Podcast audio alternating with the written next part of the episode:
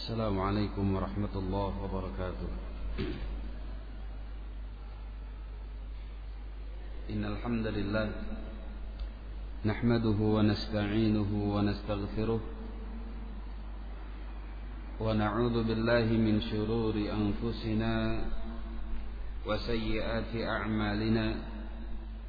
من يهد الله فلا مضل له ومن يضلل فلا هادي له. أشهد أن لا إله إلا الله وحده لا شريك له وأشهد أن محمدا عبده ورسوله. يا أيها الذين آمنوا اتقوا الله حق تقاته ولا تموتن إلا وأنتم مسلمون. يا أيها الناس اتقوا ربكم الذي خلقكم من نفس واحدة وخلق منها زوجها وبث منهما رجالا كثيرا ونساء واتقوا الله الذي تساءلون به والأرحام إن الله كان عليكم رقيبا يا أيها الذين آمنوا اتقوا الله وقولوا قولا سديدا يصلح لكم أعمالكم ويغفر لكم ذنوبكم ومن يطع الله ورسوله فقد فاز فوزا عظيما أما بعد فإن أصدق الحديث كتاب الله وخير الهدي هدي محمد صلى الله عليه وسلم وشر الأمور محدثاتها وكل محدثة بدعة وكل بدعة ضلالة وكل ضلالة في النار أيها الإخوة والأخوات في الله رحمني ورحمكم الله ومسلمين yang saya hormati Hari ini kita berbicara tentang satu amalan yang sangat agung. Amalan yang tinggi kedudukannya di dalam Islam. Bahkan amalan ini yaitu salat merupakan silatun bainal abdi wa rabbih. Merupakan penghubung antara seorang hamba dengan Allah Subhanahu wa taala bahkan kedudukannya seperti ruh di dalam jasad yang tidak ada artinya jasad tanpa ruh.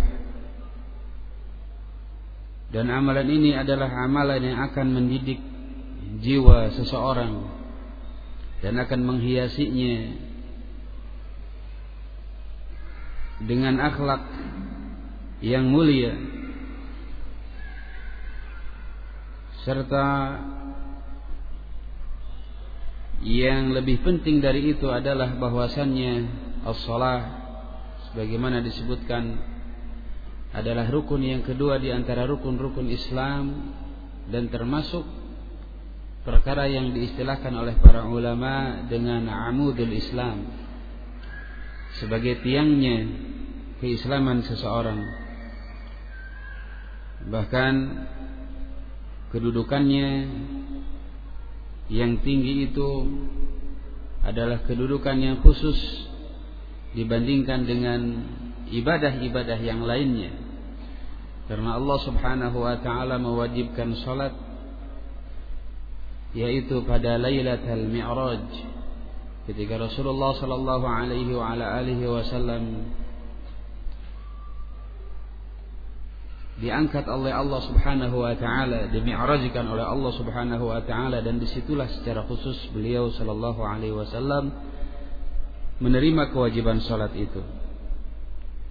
Sehingga dengan salat ini pun Rasulullah sallallahu alaihi wa alihi wasallam menentukan tentang kekafiran seseorang dan keislamannya. Yufraq bainal muslim wal kafir.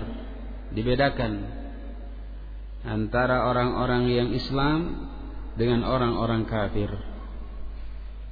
Maka dengan demikian tidak diragukan lagi ini adalah perkara yang sangat besar.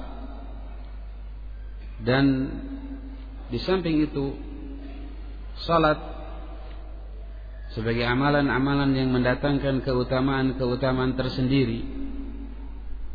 Di antaranya adalah salat akan menjadi cahaya bagi yang melakukannya di dunia dan di akhirat. Diriwayatkan dari Abu Malik Al-Asy'ari radhiyallahu anhu Rasul sallallahu alaihi wa ala alihi wasallam bersabda As-salatu nurun. Salat itu adalah cahaya yang akan menerangi pelakunya di dunia dan di akhirat.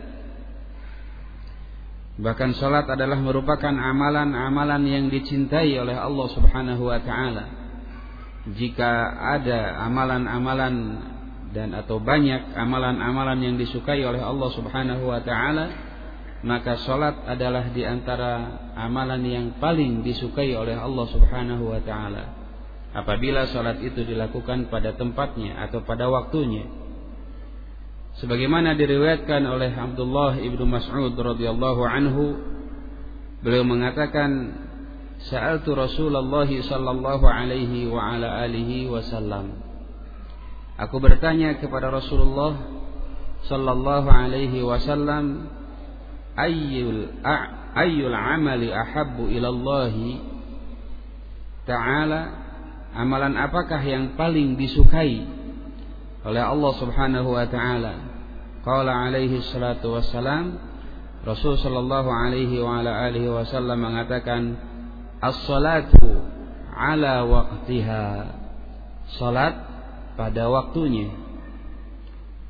Selain itu disebutkan oleh Abu Hurairah radhiyallahu anhu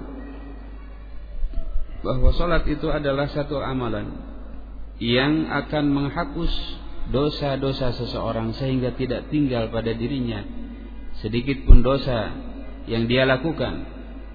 Kata beliau, Rasul sallallahu alaihi wa ala alihi wasallam bersabda, "Ara'aitum anna law anna nahran bi babi ahadikum yaghtasilu minhu kulla yawmin khamsa marratin hal yabqa min daranihi syai'?" Apakah pendapat kalian jika seandainya ada sebuah sungai di dekat rumah salah seorang di antara kalian, dia mandi di situ setiap harinya lima kali. Apakah mungkin masih tertinggal kotor-kotor dalam tubuhnya atau pada tubuhnya? Kalau Para sahabat menjawab, La yabqa min daranihi syai'un. Tentu tidak akan ada kotoran yang menempel pada tubuhnya. Qala Kemudian Rasulullah sallallahu alaihi wa ala alihi wasallam menjelaskan fadzalika mathalus salawatil khamsi. Demikian pula perumpamaan salat salat lima waktu yang dilakukan oleh seorang hamba. Yamhullahu bihinna al-khataya. Allah Subhanahu wa taala akan menghapus dengan salat-salat itu kesalahan-kesalahan hamba-hambanya. Wal.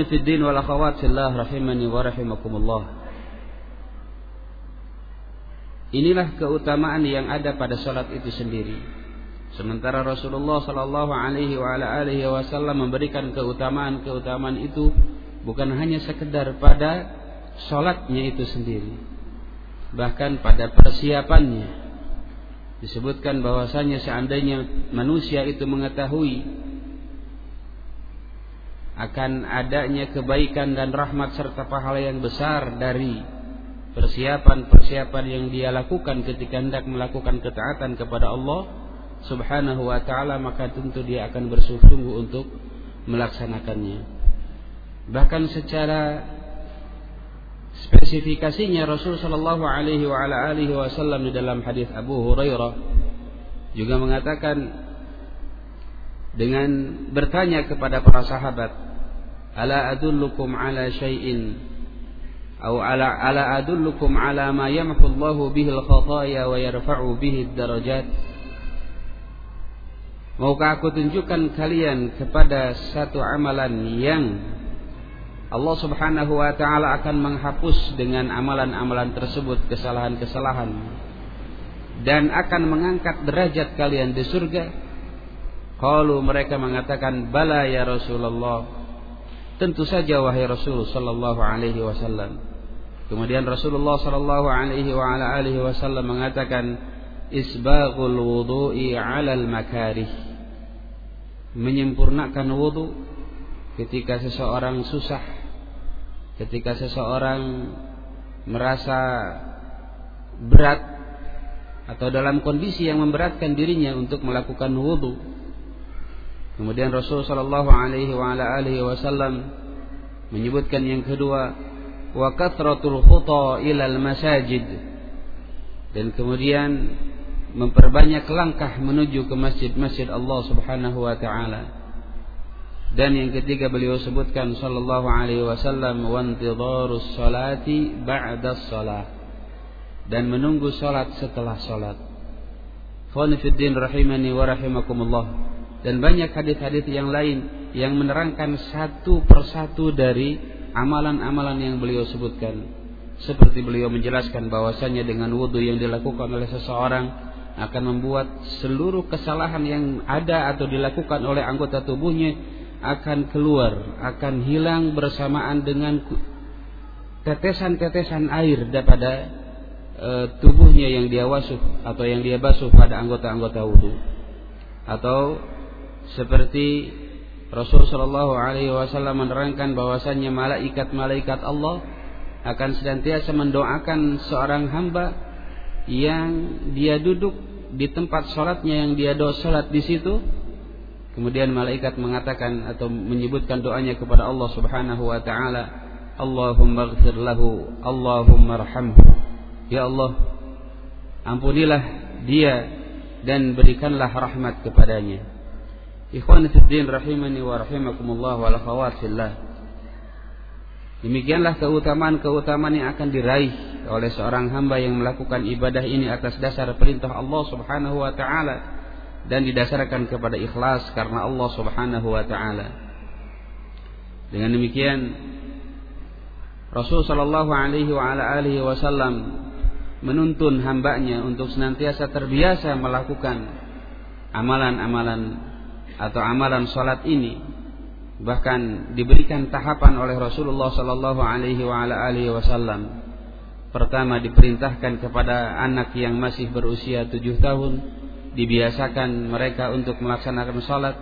Kemudian Rasulullah Shallallahu Alaihi Wasallam memerintahkan untuk memukul apabila dia sudah sampai pada umur 10 tahun dan selanjutnya Rasulullah Shallallahu Alaihi Wasallam memberikan sebuah kewajiban yang hatman yang tegas bagi orang-orang yang sudah mencapai usia balik dan berakal ketika dia meninggalkan kewajiban ini diberikan sebuah ancaman-ancaman yang disebutkan oleh Rasulullah sallallahu alaihi wasallam. Bahkan dijelaskan kepada umat bahwasannya salat adalah merupakan tiang agama bahwa salat adalah merupakan rukun Islam dari rukun-rukun Islam yang lain sehingga para ulama pun berselisih sangat ketat dalam masalah kekufuran orang yang meninggalkan salat Disebutkan oleh Rasulullah sallallahu alaihi wasallam beberapa hadis yang berkaitan dengan itu. Bahwasanya seseorang yang meninggalkan salat dia akan terancam kufur. Dia akan terancam keluar dari agamanya.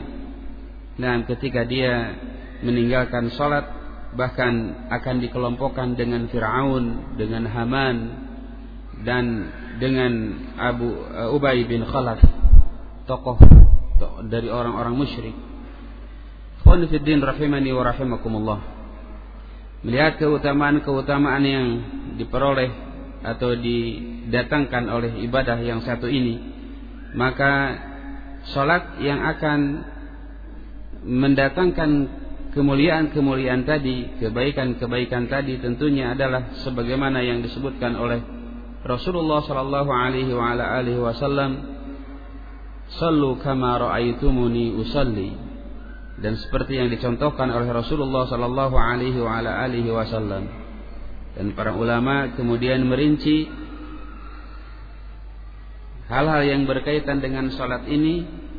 Nah, mereka menyebutkan ada yang disebut dengan syarat, ada yang disebut dengan rukun, ada yang disebut dengan wajib, ada yang disebut dengan sunnah-sunnah dalam salat yang harus diperhatikan oleh seseorang ketika dia mau mendapatkan keutamaan-keutamaan salat itu. Karena Rasulullah Shallallahu Alaihi Wasallam pernah menegur langsung seorang sahabat yang melaksanakan salat dan Rasul Shallallahu Alaihi Wasallam dengan tegas mengatakan engkau belum salat.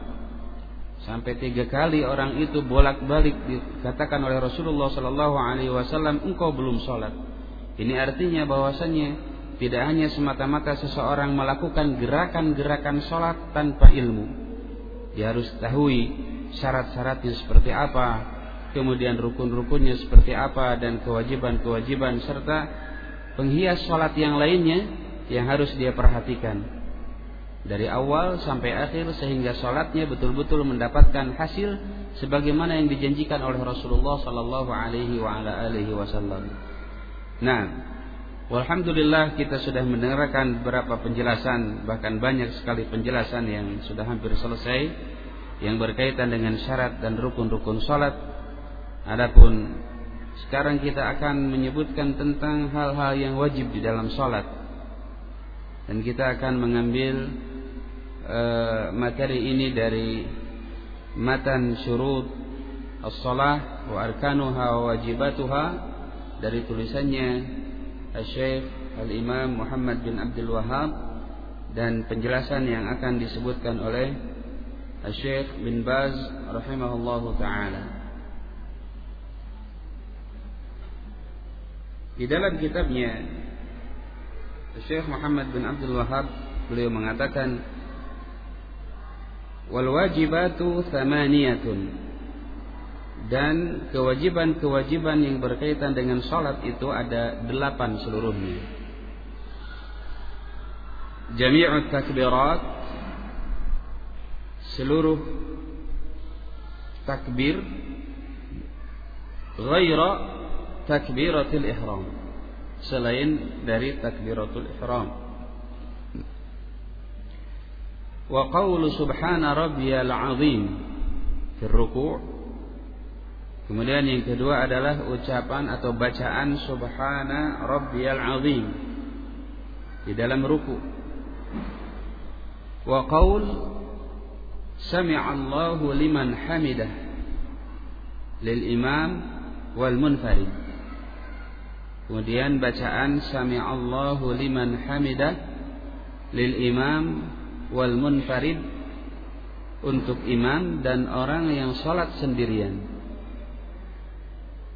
Wa qawlu Rabbana walakal hamdu lil kulli dan bacaan Rabbana walakal hamdu ini untuk semuanya. Apakah untuk imam ataukah orang yang salat munfarid ataukah orang yang menjadi makmum. Wa qawlu subhana rabbiyal a'la fi sujud. Dan bacaan subhana rabbiyal a'la ketika sujud. Wa qawlu rabbi ighfirli baina sajdatain. Kemudian bacaan rabbi ighfirli di antara duduk dua du, du, di duduk dua di antara dua sujud wat tasyahhudul awwalu wal julusu lahu dan tasyahud awal serta duduk untuk tasyahud awal. Ini adalah al wajibat hal-hal yang wajib dilakukan oleh seorang muslim dalam sholatnya. Qala Asyarih Kemudian yang menyarah dalam hal ini Syekh bin Baz beliau rahimahullahu taala mengatakan Syekh Muhammad bin Abdul Wahab bin Sulaiman bin Hadi At-Tamimi Syekhul Islam di zamanihi beliau mengatakan dalam matanya tadi wal wajibatu thamaniyah. Kewajiban-kewajiban salat itu seluruhnya ada delapan. Meskipun sebagian menyebutkan bahwasannya at-tasyahud wal julus itu adalah tujuh dan ditambah dengan as-salatu ala nabi. Salawat yang dibaca pada tahiyat akhir. Ada yang berpendapat itu adalah e, syarat apa? Enam itu adalah rukun ada yang berpendapat itu adalah sunnah, ada yang berpendapat itu adalah wajib. Dan yang dirojihkan oleh uh, Syekh bin Baz di antaranya adalah ini termasuk perkara yang yang wajib. Syekh Muhammad bin Abdul Wahab tadi mengatakan wal wajibatu thamaniyah. Kewajiban-kewajiban salat itu seluruhnya delapan. Ba'dama dzakara syurut wa dzakara arkan dzakara wajibat fi salat. Setelah beliau menyebutkan syarat-syarat yang berkaitan dengan salat, rukun-rukunnya, kemudian beliau di sini menyebutkan kewajiban-kewajiban salat. Wahya thamaniyatun fi asahhi qaulail ulama dan yang berkaitan dengan kewajiban ini seluruhnya berjumlah delapan menurut pendapat para ulama yang paling sahih. Yang pertama, al-awwalu minha adalah jami'u at-takbirat. Jami'u takbirat seluruh takbir ghairu takbiratil ihram. Selain takbiratul ihram. Karena Rasulullah sallallahu alaihi wa ala alihi wasallam kana yukabbiru fi kulli khafdin wa raf'in. Rasul sallallahu alaihi wasallam beliau bertakbir setiap uh, beliau hendak ruku, hendak sujud atau beliau bangkit dari situ. Wa qala dan Rasul sallallahu alaihi wasallam ketika mengajarkan salat kepada para sahabat beliau mengatakan sallu kama ra'aitumu kama ra'aitumuni usalli.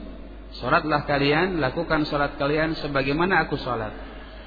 Berarti ini perintah dari Rasulullah sallallahu alaihi wasallam. Amma takbiratul ihram, adapun takbiratul ihram fahiya ruknun la budda minha. Takbiratul ihram ini adalah rukun yang harus Naam dilakukan oleh orang yang salat. Mata sihhus salatu illa biha. Tidak sah seseorang yang tidak melakukan takbiratul ihram. Dan takbiratul ihram ini la tasqut. Dia tidak bisa terlewatkan, tidak bisa jatuh kewajibannya atau keharusan yang di, di, e, untuk dilakukan la amdan wala sahwan. Ya, tidak karena disengaja tidak juga karena lupa. Kalau lupa tetap dia tidak ada ampun. Salatnya tidak sah. Lau shalla wa lam yukabbir takbiratul ihram la salata lahu. Seandainya ada seseorang yang salat tapi dia tidak melakukan takbiratul ihram, maka la salata lahu, tidak sah salatnya. La budda minan takbiratul ula maka mesti harus melakukan takbir yang pertama yuqalu laha takbiratul ihram yang disebut dengan takbiratul ihram. Ini berdasarkan sabda Rasulullah sallallahu alaihi wa ala alihi wasallam yang menerangkan tentang salat itu bahwasannya beliau mengatakan tahliluha at-takbir. Tahliluha at-takbir wa tahrimuha at-taslim tahrimuha takbir apa tahrimuha takbir wa tahliluha taslim yang mengharamkan seseorang ketika sholat itu adalah takbir sehingga dia tidak boleh melakukan apa pun yang tidak diperbolehkan. Wa tahliluha taslim dan halalnya dari sholat itu adalah salam hadith takbirah kemudian Syekh melanjutkan hadith takbirah faridatun inda jami' hukumnya adalah faridah. Wajib menurut seluruh kalangan para ulama dan lafadznya adalah Allahu Akbar. Hadza alladhi alaihi jumhurul ulama. Inilah yang dibenarkan oleh jumhur para ahlul ilmi Allahu Akbar la yujzi'u ghairuha yaitu lafaz Allahu Akbar dan tidak diperbolehkan dengan lafaz yang lainnya. Tidak boleh diganti dengan Allahu A'zam. Misalnya karena semakna dengan akbar, maka digunakan Allahu A'zam. Atau disebutkan Allahu Asma' karena Allah juga memiliki sifat Sami'. Allahu Akbar. Dengan lafaz inilah Naam sebagaimana yang disebutkan dalam nas-nas yang mengatakan atau yang menerangkan tentang salat. Dan maknanya Allahu Akbar yakni Allahu Akbar min kulli syai. Allahu Akbar min kulli kabir. Allah Maha besar dari segala sesuatu yang besar. Amma takbirur ruku' was sujud wal raf'i min as-sujud baqiyati takbirati hadhihi wajibah. Adapun takbir ketika kita hendak ruku atau takbir ketika hendak sujud atau takbir ketika kita bangkit dari ruku dan sujud uh, dari dari sujud dan takbir-takbir yang lainnya hadhihi wajibatun inda ba'di ahli ilmi maka takbir-takbir ini adalah hukumnya wajib. Jadi tidak disebut dengan rukun. Eh, bukan rukun tapi wajib.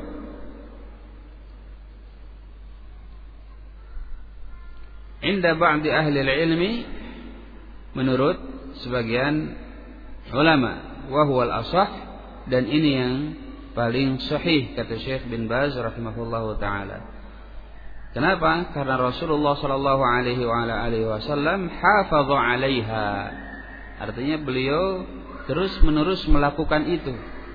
Jadi seolah-olah beliau menjaga gerakan dan ucapan itu dengan seperti yang beliau contohkan kepada para sahabat. Waqala dan Rasulullah Shallallahu Alaihi Wasallam mengatakan berkenaan dengan sholat ini, Sallu kama ra'aitumuni usalli. Salatlah kalian sebagaimana kalian lihat aku mengerjakan salat. Dan demikianlah Rasulullah sallallahu alaihi wasallam. Beliau mengatakan takbir di setiap gerakan-gerakan yang ada takbirnya kecuali berbangkit dari dari ruku. Walamma taraka sallallahu alaihi wa ala alihi wasallam at-tashahhud al-awwal sahwan sajada lahu sajdatai sahwi. Ketika Rasul Shallallahu Alaihi Wasallam tidak melakukan tasyahud awal karena beliau lupa, maka beliau pun sujud sebagai ganti dari tasyahud yang beliau tinggalkan dengan alasan lupa tadi, yaitu dua kali sujud yang disebut dengan sujud as-sahwi. Fadalla ala al-wujub Berarti ini menunjukkan bahwasannya tasyahud ini adalah wajib. Wa qala al-aktsaruna innaha sunnah. Ada pula yang lainnya banyak mengatakan bahwasannya tasyahud awal ini adalah sunnah. Ma saqata minha la tabtul bihi shalah. Apa yang lupa atau apa yang tertinggal dari hal-hal yang berkaitan dengan sunnah maka ini tidak membatalkan sholat. Apakah ditinggalnya dengan sengaja ataupun lupa. Akan tetapi yang paling dekat kepada kebenaran dan yang lebih nyata kata Syekh annaha tajibu. Bahwasannya hal itu termasuk kepada hukum yang wajib ketika kita ingat Amma masaqata nisyanan au jahlan. Adapun kalau tertinggal karena lupa tidak dilakukan karena lupa atau dia tidak tahu harus seperti itu fala bas maka tidak mengapa. Lau makabbara 'inda ruku.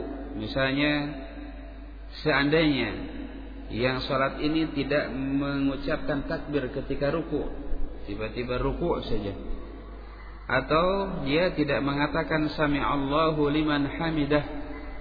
Dia tidak mengatakan membaca sami Allahu liman hamidah inda rafa' min ruku' ketika bangkit dari ruku' alasannya karena jahil karena dia memang belum belajar tidak tahu au nasian atau dia lupa. Nah dalam membaca kalimat-kalimat tadi fala syai'a alaihi maka ini tidak mengapa.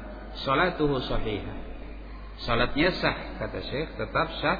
Lakin kaunuhu yata'ammad tarkaha la yajuzu ta'ammud dzalik tapi kalau misalkan dia hendak meninggalkan dengan sengaja tidak takbir ditinggalkan dengan sengaja ini tidak boleh.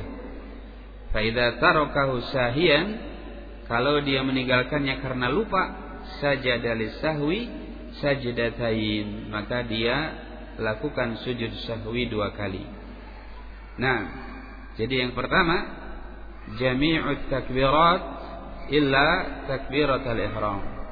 Yang termasuk kepada wajib yang wajib wajib dalam sholat itu adalah seluruh takbir kecuali takbiratul ihram. Afani yang kedua kata Syekh adalah qaulu sami'allahu liman hamidah yaitu bacaan sami'allahu liman hamidah ba'da raf'i minar ruku' setelah bangkit dari ruku' lil imami wal munfarid. Untuk imam dan yang munfarid. Sami Allahu liman hamidah Syekh Muhammad Aman Al-Jami menyebutkan sebuah isyarat bahwa ketika Syekh Muhammad bin Abdul Wahab mengatakan lil imam wal munfarid di sini ada e, isyarat dari beliau bahwasannya ini adalah mahalul khilaf adanya khilaf fiqhi ya di antara para ulama tentang mengucapkan sami Allahu liman hamidah. Apakah makmum mengucapkan juga sami Allahu liman hamidah ataukah cukup mengatakan Rabbana walakal hamdu karena satu sisi ada hadis-hadis yang mengatakan idza qala al-imamu sami Allahu liman hamidah faqulu Rabbana walakal hamdu. Nah, tapi sebagian ulama juga mengatakan bahwasannya Rasul Shallallahu Alaihi Wasallam mengatakan Sallu kama ra'aitumuni usalli. Rasul Shallallahu Alaihi Wasallam mengucapkan Sami Allahu liman hamidah dan tidak menentukan untuk siapa. Maka ini menunjukkan bahwasannya nah makmum juga mengatakan seperti ini. Ini khilaf di para ulama. Ada yang merujikan ini, ada yang merujikan yang lainnya. Asalihu Kemudian yang ketiga adalah qaulu Rabbana walakal hamdu lil jami' lil imam wal munfarid wal ma'mum.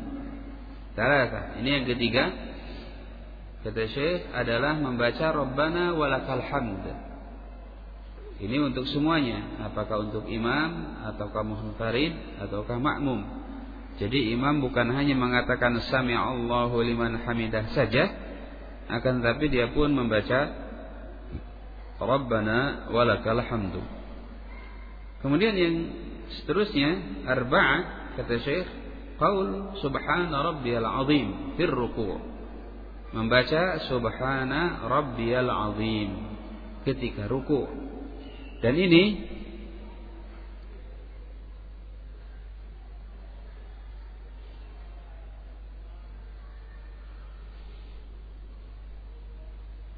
Berdasarkan hadis dari Uqbah bin Amir radhiyallahu anhu, beliau mengatakan lamma nazalat ala Rasulillah sallallahu alaihi wasallam fasabbih bismi rabbikal azim ketika turun ayat kepada Rasulullah sallallahu alaihi wa ala alihi wasallam fasabbih bih bismi rabbikal azim qala Rasul sallallahu alaihi wasallam mengatakan kepada kepada para sahabat ij'aluha fi ruku'ikum. Jadikanlah itu sebagai bacaan kalian dalam ruku ruku kalian dan Rasul Shallallahu Alaihi Wasallam mengajarkan dengan bacaan Subhana Rabbiyal Azim. Selanjutnya adalah Subhana Rabbiyal A'la fi sujud. Yani khamsah.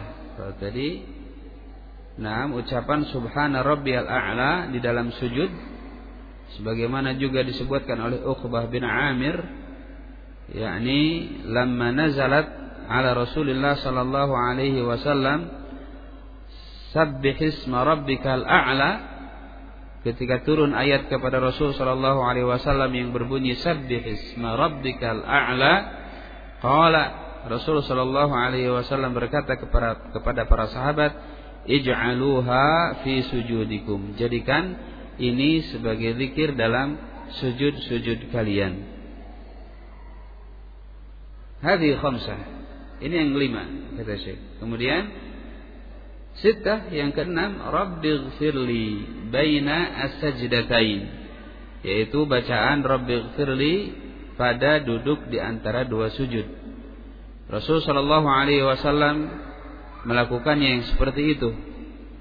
Dan diriwayatkan dari Hudzaifah radhiyallahu anhu anna an-nabiy sallallahu alaihi wasallam kana yaqulu baina sajdatain Rabbi ighfirli Rabbi ighfirli Rabbi ighfirli, Rabbi ighfirli atau ada Rabbi ighfirli, ighfirli. Rasul sallallahu alaihi wasallam kata Hudzaifah dalam duduk di antara dua sujudnya beliau membaca Rabbi ighfirli, Rabbi ighfirli. Dan beliau pun mengatakan dalam hal yang berkaitan dengan salat Sallu kama ra'aitumuni usalli sehingga kita ikuti apa yang beliau contohkan. Selanjutnya adalah at-tasyahud al-awwal wal julus lahu. At-tasyahud al-awwal sab'ah. Ini yang ketujuh, yakni tasyahud yang pertama al-julus lahu. Kemudian samaniyah yang kedelapan adalah duduk untuk e, apa? tasyahud awal. Sebagaimana yang disebutkan oleh Aisyah, beliau mengatakan radhiyallahu anha أن النبي صلى الله عليه وعلى آله وسلم كان يقول في كل ركعتين التحية Rasul Shallallahu Alaihi Wasallam membaca di setiap dua rakaatnya at-tahiyyah. Nah, ikhwan fiddin rahimani wa rahimakumullah. Hadhihi thamaniyah. Syekh mengatakan inilah delapan hal yang berkaitan dengan solat yang dihukumi dengan wajib ya, tidak disebut rukun dan bukan juga bagian dari syarat. Tapi termasuk yang wajib kita lakukan dalam sholat ketika kita ingat dan tahu bahwasanya ada gerakan atau ucapan yang harus dilakukan e, juga ma'al jahli wan nisyan ya, ketika seorang tidak tahu atau lupa tetap dia kena dengan kewajiban tersebut tapi tasqut ya ketika jahal an-nisyan. Wa idza tarakaha nisyanan aw syai'an minha kalau dia meninggalkan yang delapan tadi karena lupa misalnya maka sajada sahwi dia harus sujud sahwi sebagai ganti dari yang ditinggalkan tadi. In kana imaman jika dia imam. Au munfaridan atau ketika sholat munfarid ada yang lupa dari salah satu kewajiban tadi maka dia ganti dengan sujud sahwi. Amal makmum taba'al imam. Adapun seseorang yang sholat berjamaah yang menjadi makmum maka dia ikuti imam saja. Lakin al imam yasjud sahwi.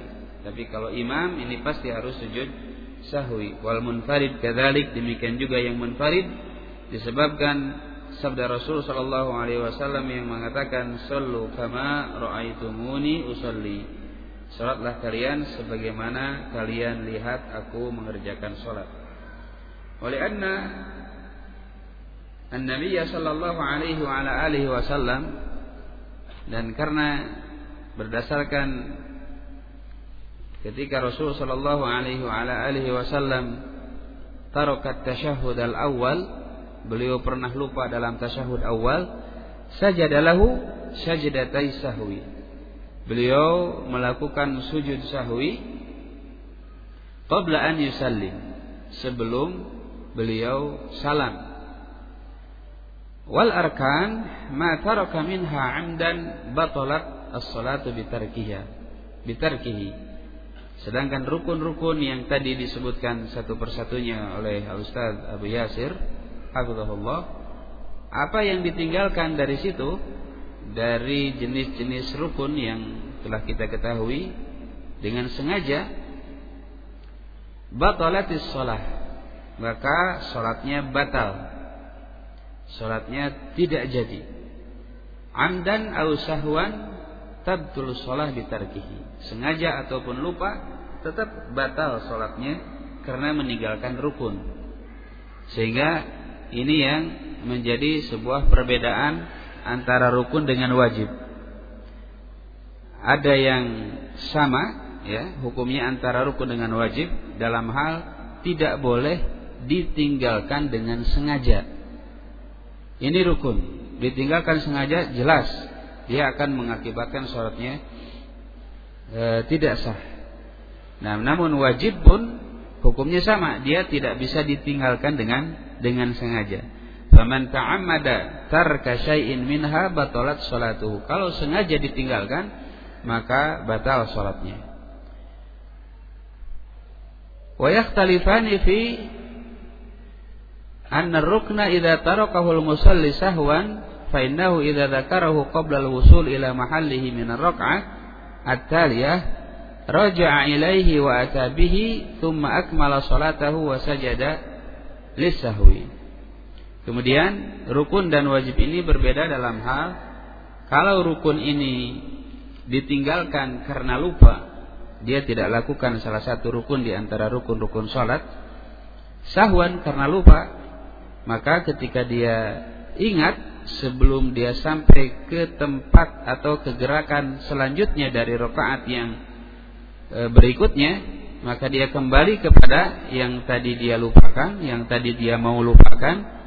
Nah, kemudian dia menyempurkan sholatnya dan diakhiri dengan sujud sahwi. Tapi kalau sudah sampai kepada gerakan yang lain pada rokaat berikut, maka rokaat yang tadi yang ada rukun lupa itu tidak teranggap. Tidak teranggap karena tadi dia meninggalkan satu rukun di antara rukun-rukun yang tidak boleh ditinggalkan maka rokaat berikutnya ini menempati rokaat yang tadi ada rukun yang ditinggal. Kemudian dia sempurnakan sholatnya dan diakhiri dengan sujud sahwi. Adapun hal yang wajib, ya, faida tarokahu sahwan fa innahu la yarji'u ilaihi. Kalau lupa meninggalkannya tidak usah diulangi. Ya, dia tidak kembali kepada yang gerakan atau ucapan yang dia tinggalkan wa yasjudu lisahwi fi akhir salatihi tapi dia tetap melakukan sujud sahwi di akhir salatnya. Nah, jadi demikian yang berkaitan dengan rukun bahwasanya ketika dia lupa pun maka sholatnya tidak dianggap. Illa an yastadrika sahwa kecuali dia sempat mendapatkan bahwa dia itu lupa ya maka dia selesaikan suratnya tidak mengapa. Amma lau tarakahu bil kulliyah.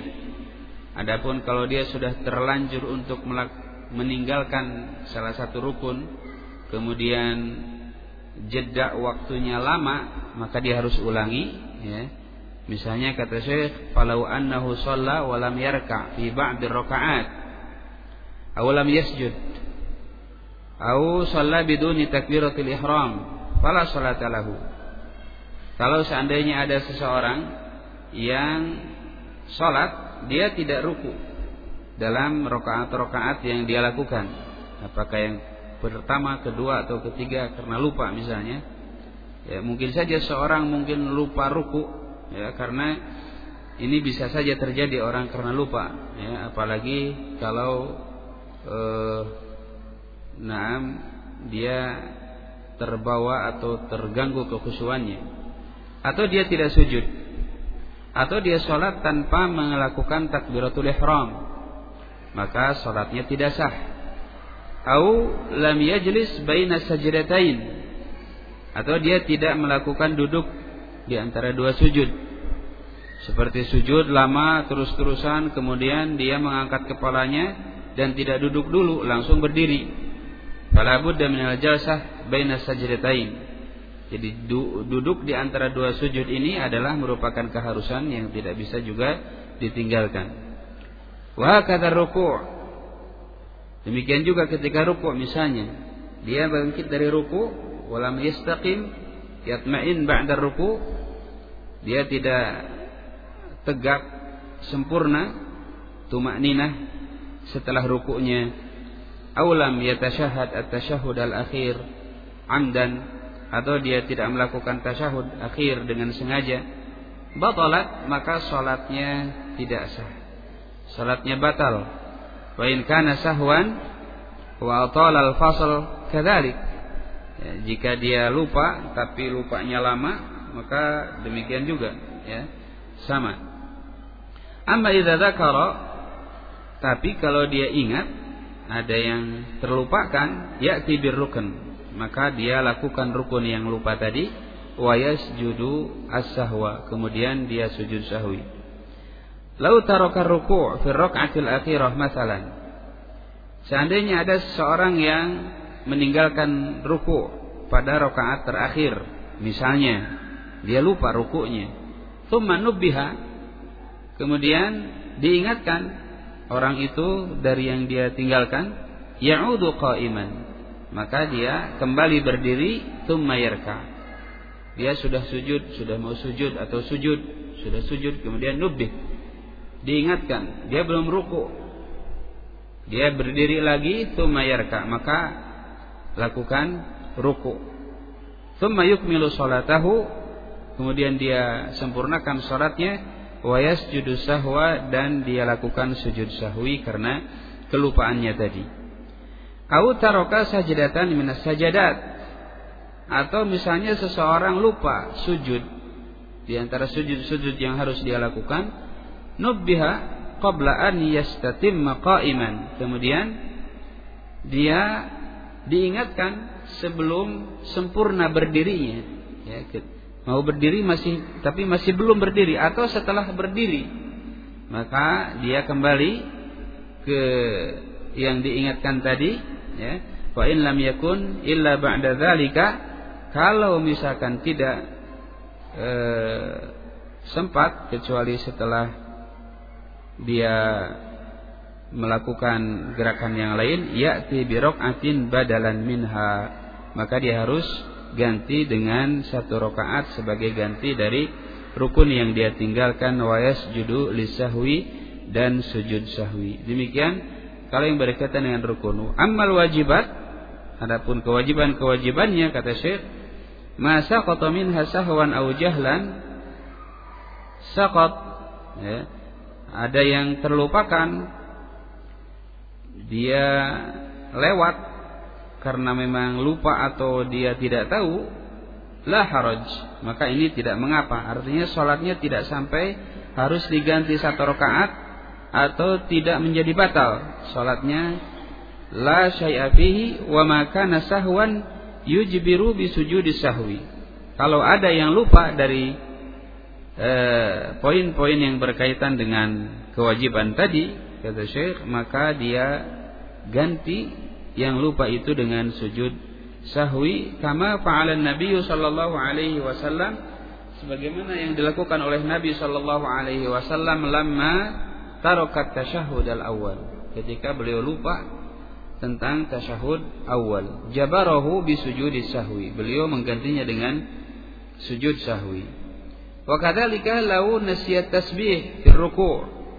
Demikian juga ketika dia lupa membaca tasbih dalam ruku atau sujud atau dia lupa membaca rabbighfirli ketika duduk di antara dua sujud atau nasiya at-tasyahhud al-awwal dia lupa juga tasyahud awal wa qama yasjudu lis-sahwi sajdataini qabla an yusallima maka dia ganti dengan sujud sahwi dua kali sebelum salam.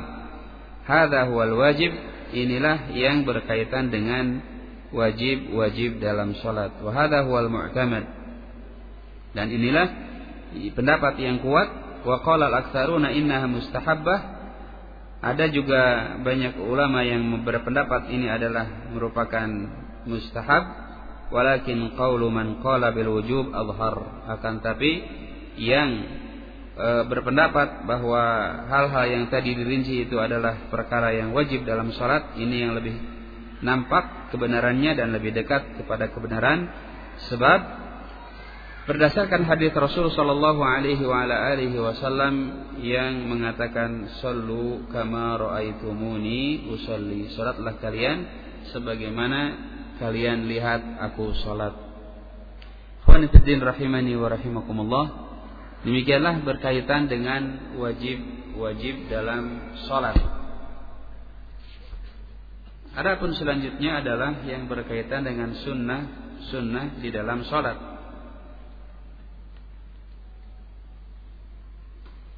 Hal yang berkaitan dengan sunnah sunnah di dalam sholat, ya tentunya tidak seperti pada syarat rukun atau wajib. Tapi perkara-perkara yang dilakukan dalam sholat yang berkaitan dengan sunnah-sunnah sholat, ada yang berkaitan dengan sunnah qauliyah, ada yang berkaitan dengan sunnah fi'liyah. Ini seorang yang melakukannya akan diberikan pahala dan tidak mengapa kalau dia tidak melakukan seperti itu. Dan kalau misalkan ditinggalkan dengan sengaja pun tidak sampai membatalkan sholat. Kalau lupa dia tidak usah melakukan sujud syahwi. Nah, namun kalau dia lakukan tentunya ini adalah akan menyempurnakan dan menjadikan salat itu sempurna dan indah. Ya, sebagaimana ini juga terlihat dari Rasulullah sallallahu alaihi wasallam dan salat yang dilakukan oleh sahabat radhiyallahu anhum yang beliau pelajari langsung dari Rasulullah sallallahu alaihi wasallam. Disebutkan di sini ada beberapa hal yang berkaitan dengan sunnah sunnah qauliyah atau as-sunan al-qawliyah seperti doa ul-istiftah. Kemudian al-isti'adzah qabla qiraatil Fatihah. At-ta'awud sebelum membaca Al-Fatihah. Kemudian basmalah sebelum membaca Al-Fatihah atau membaca surat-surat yang lainnya. Ma zada 'ala al-wahidah fi tasbih ar-ruku' was sujud. Ya. Uh, tasbih uh, apa selebihnya dari tasbih pada ruku dan sujud yakni yang kedua, ketiga, ketiga, keempat atau ke sepuluh kalinya demikian juga uh, ucapan atau bacaan Rabbil firli baina as-sajdatain yang lebih atau setelah yang pertama kalinya juga Rabbana walakal hamdu ba'da ruku serta membaca surat setelah Al-Fatihah dan sunnahnya adalah pada salat fajar ini dianjurkan untuk membaca surat-surat yang panjang. Ya, diawali dari surat Qaf dengan sampai surat Al-Mursalat. Antara surat itu itu disebut dengan Tiwal Al-Mufassal. Adalah surat-surat yang panjang. Kemudian sunnahnya pada salat Maghrib min qisarihi, yakni qisarul mufassal surat-surat pendek dimulai dari surat Ad-Duha sampai surat akhir surat Al-Qur'an yakni An-Nas. Kemudian fi baqiyatis salawat min awsatihi wa yabda'u min surat An-Naba ila suratil Lail. E, pada surat-surat yang lainnya maka ini e, dianjurkan untuk membaca yang tidak panjang juga tidak pendek sekitaran seperti pada surat An-Naba sampai surat Al-Lail. Adapun yang berkaitan dengan sunan al-fi'liyah ini seperti raf'ul yadain hadwal mankibain awil udunain fi arba'ati mawadhi' mengangkat tangan ya sampai pundak atau sampai ujung apa telinga ya seperti pada takbiratul ihram kemudian ketika hendak ruku bangkit dari ruku atau berdiri pada rakaat yang ketiga setelah tasyahud al-awwal. Selanjutnya adalah wad'ul yadil yumna 'ala al-yusra 'ala sadr, menyimpan tangan di atas dada ketika berdiri sebelum ruku atau setelah ruku. Kemudian an-nadhru ila mawdi'is sujud, melihat ke arah tempat sujud atau e, me, apa menjauhkan al-adudain dari janbain dari apa dari pinggir ini atna sujud ketika sujud e, kemudian menjauhkan perut dari paha ketika sujud kemudian al-iftiras fi jami'i jalsatis duduk iftiras dalam seluruh duduk pada salat kecuali pada tasyahud akhir di sholat yang tiga rakaat atau empat rakaat dan yang terakhir yang termasuk sunan fi'liyah adalah at-tawarruk fit tasyahud al-akhir min as-salati tsulatsiyah aw rubaiyah duduk tawarruk ketika tasyahud akhir dalam salat yang tiga rakaat atau yang empat rakaat. Ini hal-hal yang berkaitan dengan sunan ya yang disunnahkan dalam salat tentunya berdasarkan hadis yang disebutkan oleh Rasulullah sallallahu alaihi wa ala alihi wasallam sallu kama raaitumuni usalli. Salatlah kalian sebagaimana lihat kalian aku mengerjakan salat maka kita lakukan apa yang semestinya kita lakukan di dalam salat. Sehingga salat yang dilakukan benar-benar adalah salat ala ilmin atau ala basiratin berdasarkan ilmu bukan hanya sekedar kita tahu gerakan-gerakan sepintas tanpa berdasarkan petunjuk dari Rasulullah sallallahu alaihi wasallam fa inna khairal hadi hadi Muhammadin sallallahu alaihi wa ala alihi wasallam. Karena sesungguhnya sebaik-baiknya petunjuk adalah petunjuknya Nabi sebaik-baiknya bimbingan-bimbingan Nabi sallallahu alaihi wa ala alihi wasallam. Dan dengan demikian mudah-mudahan Allah Subhanahu wa taala menjadikan salat itu adalah sebagai amalan yang betul-betul akan mengundang apa yang dijanjikan oleh Rasulullah sallallahu alaihi wa ala alihi wasallam. Sebagaimana yang disebutkan dalam hadis-hadis tadi dan hadis-hadis yang lainnya tentunya yang berkaitan dengan keutamaan-keutamaan yang akan diperoleh oleh seseorang yang mengerjakan perintah Allah Subhanahu wa taala dan rasulnya sallallahu alaihi wasallam untuk melaksanakan kewajiban di antara kewajiban-kewajiban kita sebagai umat Islam. Dan sekali lagi bahwa kewajiban ini adalah kewajiban yang harus sangat diperhatikan adalah kita saling menasihati kepada saudara-saudara kita yang masih belum tergugah untuk menjaga salat karena sesungguhnya ini akan berakibat bahaya bagi mereka bahkan mereka menurut sebagian para ulama terancam dengan kekafiran sehingga mereka akan keluar dari agamanya tanpa terasa ketika dia meninggalkan sholat. Ikhwan rahimani wa rahimullah wa khawatillah. Demikian eh, akhir dari pembahasan tentang masalah sholat terkhusus materi yang terakhir yang berkenaan dengan kewajiban-kewajiban di dalam sholat. Eh, Fanaktafi bihadzal qadar, kita cukupkan sampai di sini. Allah taala wa a'lam subhanakallahumma bihamdik asyhadu an la illa anta astaghfiruka wa atubu ilaik. Walhamdulillahirabbil alamin wa sallallahu ala nabiyyina Muhammadin wa ala alihi ajma'in.